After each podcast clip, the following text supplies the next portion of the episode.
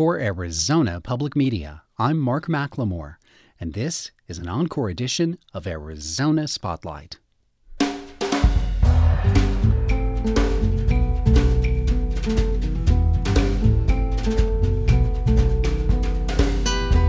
Coming up, a University of Arizona professor talks about ways to mitigate the psychological effects of living in the pandemic.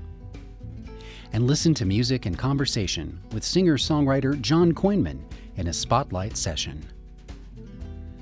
Those stories are next on Arizona Spotlight.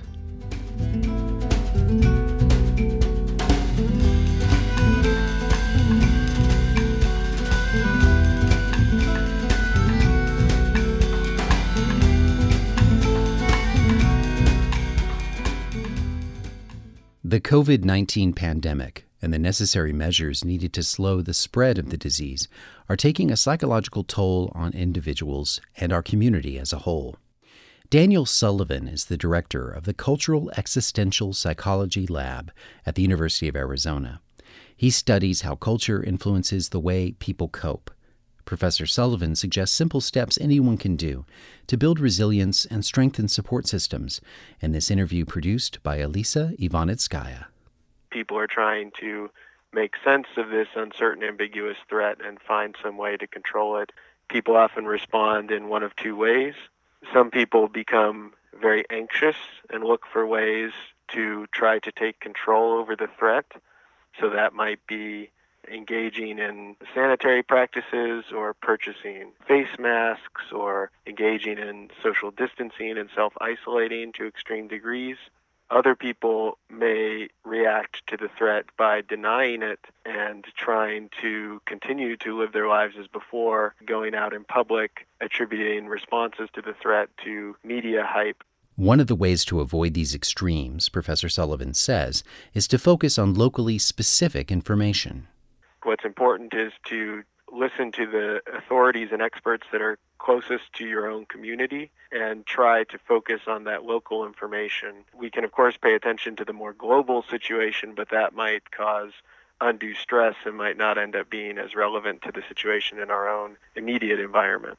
According to Sullivan, to assess the impact of the COVID 19 crisis, the continuity of the pandemic should be taken into account.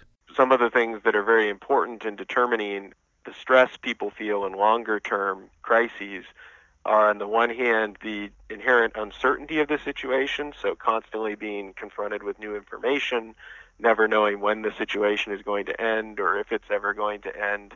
This is very stressful for people and it's very different from just an acute kind of crisis. Another feature of longer term crises is that people are repeatedly forced to question their relationship with societal structures that are supposed to protect them. For example, governmental structures, public health institutions. So most of the time, most of us take these things for granted that they're keeping us safe because we don't rely on them very much. But when all of a sudden we're in these kinds of long term crises, we're constantly paying attention to their responses. People may lose their sense of inherent trust in broader social structures. Sullivan suggests that to maintain public trust, authorities should be especially careful in what they say. What I think is important is for responsible organizations, people like public health officials, people like government officials, to continually monitor the health and safety of their constituents, not just their physical health, but also their mental health as well. To report to them frequently and responsibly, to keep them informed, to be transparent in communication. Professor Sullivan acknowledges that Tucson culture contains unique qualities. People tend to be very extroverted and outgoing, so people like to be in public spaces. They like to have freedom of movement. They like to come together for cultural and artistic events.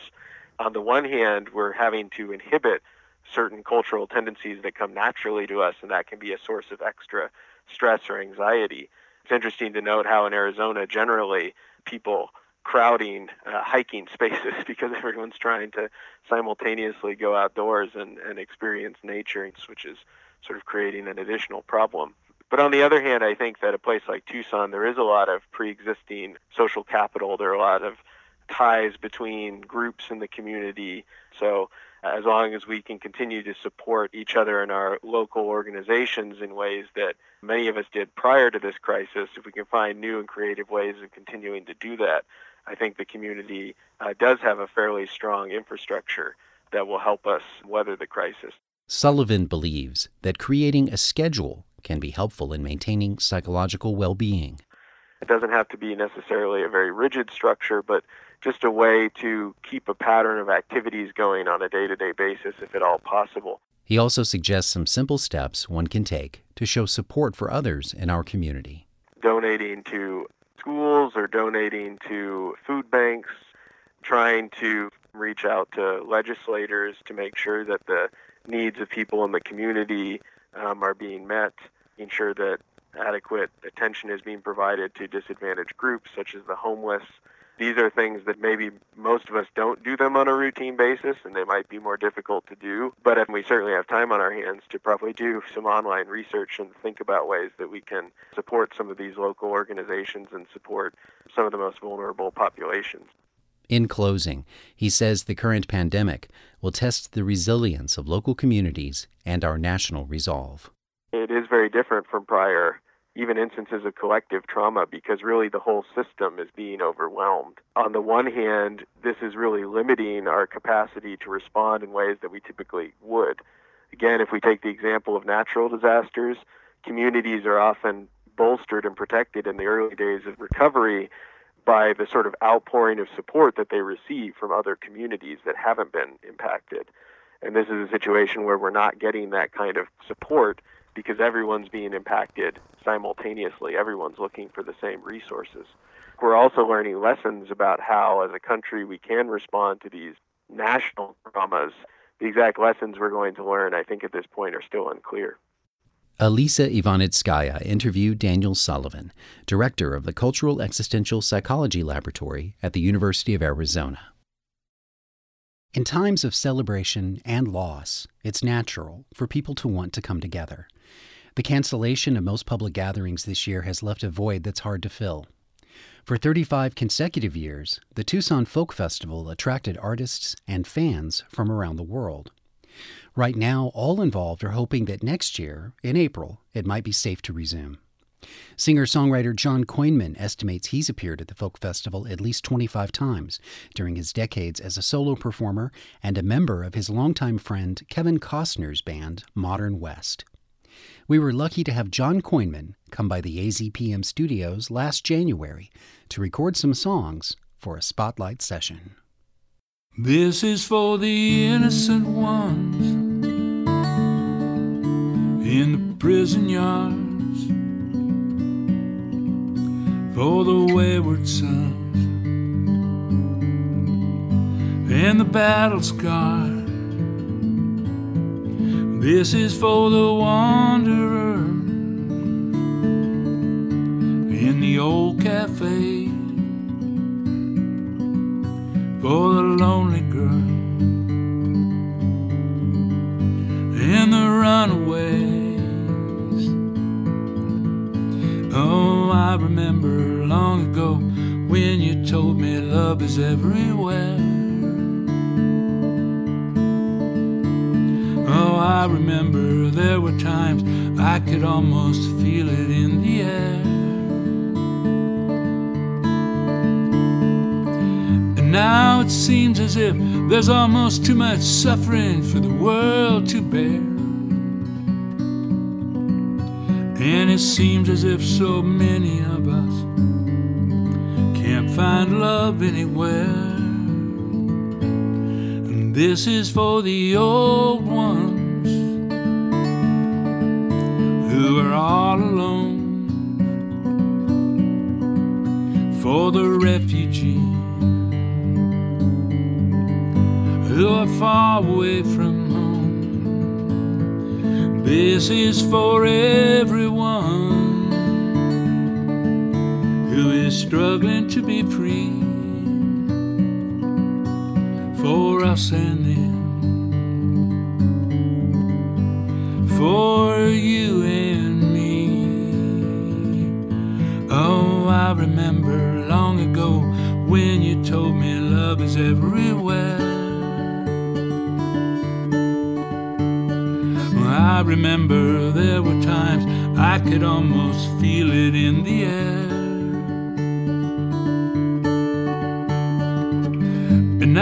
Seems as if there's almost too much suffering for the world to bear.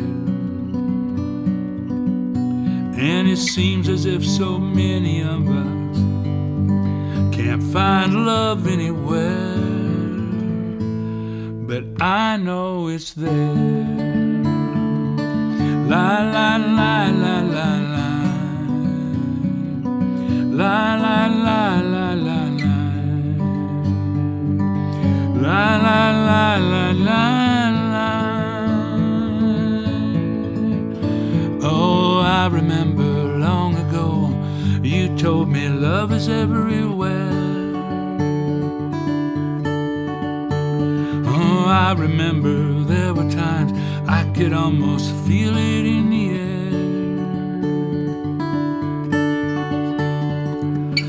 Now it seems as if there's almost too much suffering for the world to bear. And it seems as if so many of us can't find love anywhere. But I know it's there.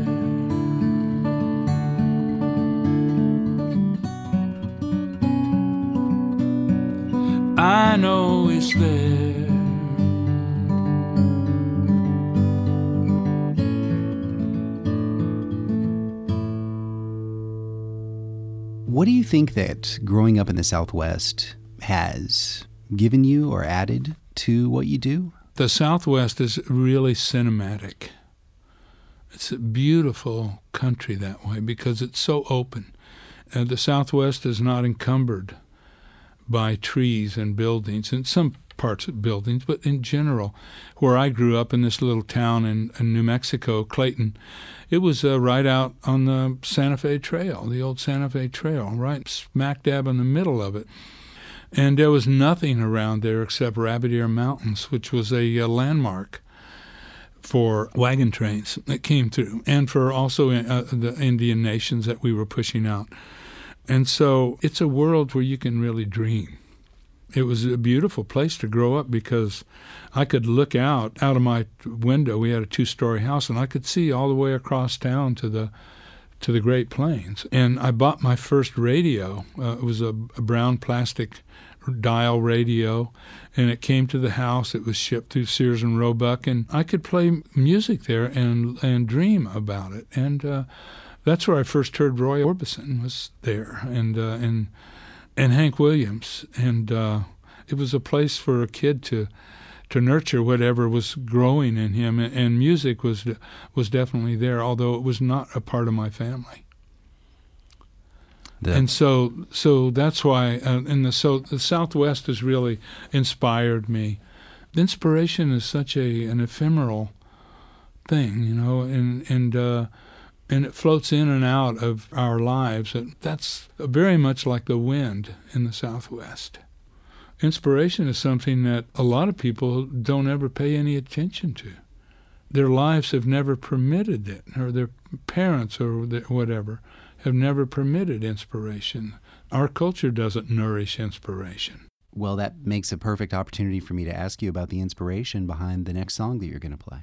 Well, the next song I want to play is 41 Crosses, and it's off my second solo album. And it was inspired by a drive down to, we were headed down to the border and going through three points and Sells in the rain uh, to camp down in uh, Organ Pipe National Monument. I had to have the lights on and the windshield wipers going. It was it wasn't the summer, but it was close to it, and it was warm enough to have the window down and feel the rain coming through. And my son, who was only five or six at the time, was asleep in the passenger seat. Going down there, uh, for all those folks who have driven down through Sells, there's just hundreds of crosses alongside of the road, and uh, it's a powerful experience to see that because all those crosses are people who have died, whole families who have died there.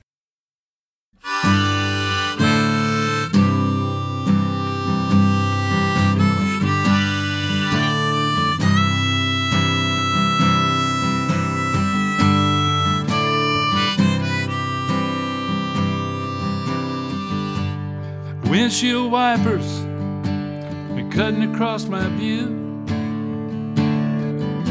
I had to turn the headlights on in the the middle of the afternoon, and there ain't no other cars around. Driving through the desert with my windows down, and I saw 41 crosses on the road to Sells. Raindrops dripping off old church bells. It looks like this road might never end. Oh well. But sometimes ain't life just hell.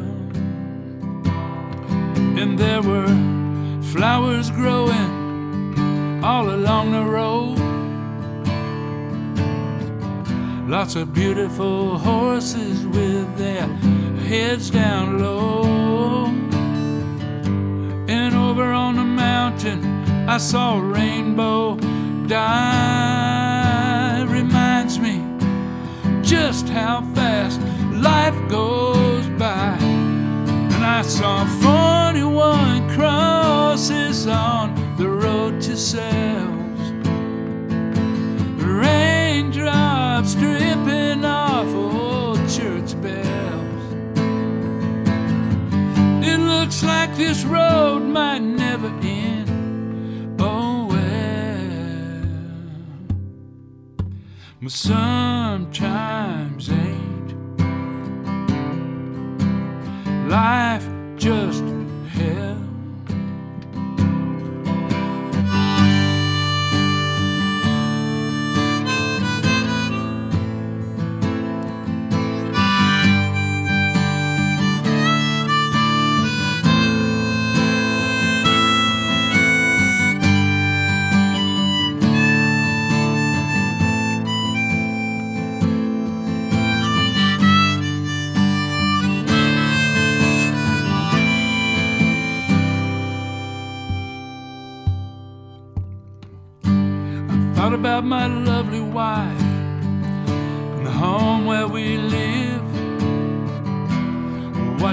Our son grow up from being just a little kid. And I, I thought about my brother whose flame burned out.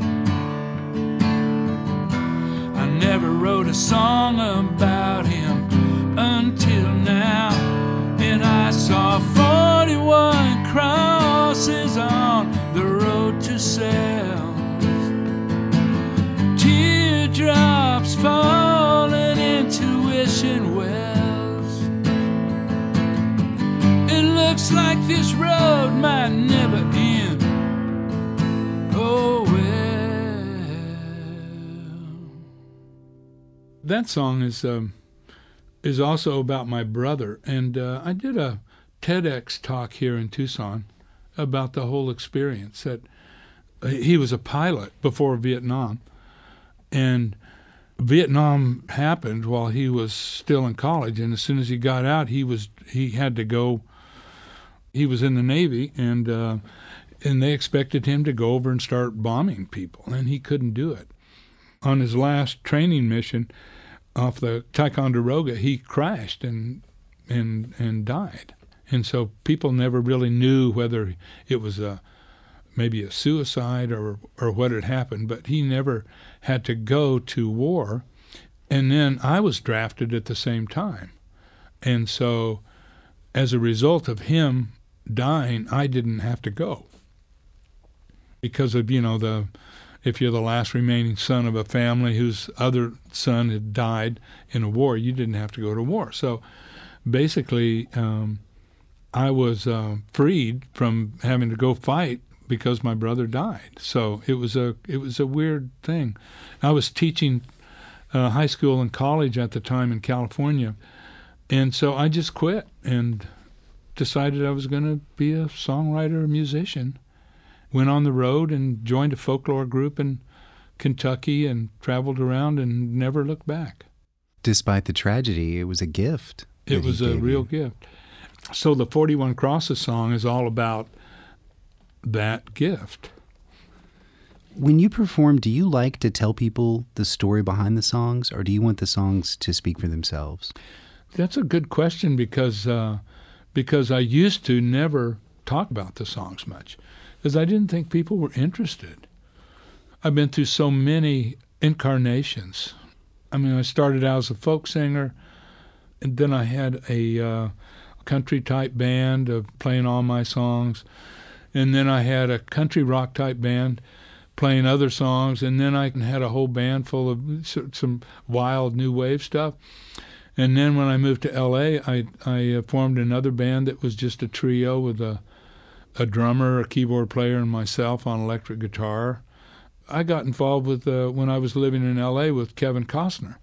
He always wanted to be a musician, and I had always wanted to be an actor. And uh, and our paths crossed while we were making a movie, and we ended up playing music together. And uh, so, in a lot of ways, when when uh, when I would write for the band, I would be writing for him rather than writing for me. Well, in that process, were you thinking of writing for Kevin Costner, the actor? In other words, did you feel a freedom to give him a character or to give him a role in the song that would be different than something you would write if you were intending to do it? That that's a really complicated question. well, because of needing to develop a persona on stage, he had to assume the persona of some of my songs because that's how it started, particularly in the second incarnation of the band. And so he, in many respects, became me on stage and told the stories that I tell now, but as if they were his. And it was a perfectly understandable, legitimate, and appropriate and interesting thing to do because he is an amazing performer live and can stand in front of 30,000 people and tell them an intimate story and they'll listen to him because he has that gift. We don't play 41 crosses. This next song that I want to play is something that we play in, in the band with Kevin, but with Kevin we play a rock version of it and I play a more intimate version of it. Uh, the song is called Hey Man, What About You? we play a really high powered rock version, and a lot of times we finish off our shows with Kevin Costner and Modern West with this song. But when I wrote it, I wrote it when I was living in LA, and it was right after the riots in uh, 92, 91, 92. The song emerged out of there, but I don't have any memory of writing it, which is a really interesting thing. But it's lived, for, for me, it's lived all these years, and I still love to play it. So here it is.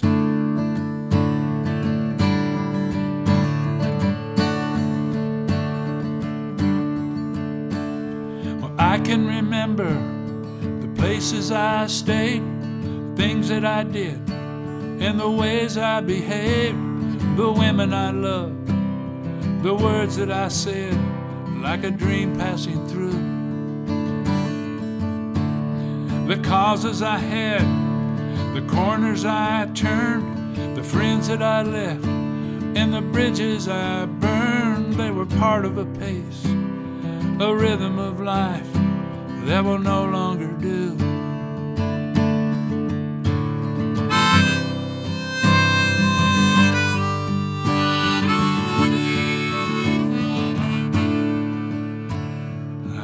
Now winding my way through the turns and the bends, well, I have been waiting for life to begin, for something to do, something to hold that was bigger than I. But whatever I did, it was never enough. And wherever I stood, I was still out of touch, like a man in the dark, following sparks through an ebony sky. Well, hey, man, what about you? Something has happened to me has it happened to you? And to my own heart, I have tried to be true. Hey, man, what about you? I like it or not, I have come to this place with the past in my heart and the wind in my face and a son who was born on the eve of a war of reckless design. And with my knees on the earth and my ear to the ground, what I thought was a truth, it was only a sound of a shot in the wind. The beginning, my friend, of these desperate times.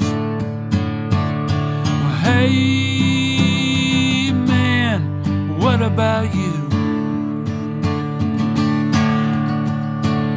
Something has happened to me. Has it happened to you? And to my own heart, I have tried to be true. Hey, man. Hey, hey, man. What about you? We just heard John Coinman. His latest album is called Under the Sun. You can listen to the music featured in this spotlight session and hear a bonus song called Brothers on the Run at azpm.org. The music was recorded and mixed by Jim Blackwood in the AZPM radio studio. Thank you for listening to Arizona Spotlight. The show originates from the AZPM radio studios. AZPM's interim news director is Duncan Moon. The music is by Calexico. The production engineer is Jim Blackwood. Production assistance from Elisa Ivanitskaya. I'm producer and host Mark McLemore. Arizona Public Media's original programming is made possible in part by the Community Service Grant from the Corporation for Public Broadcasting.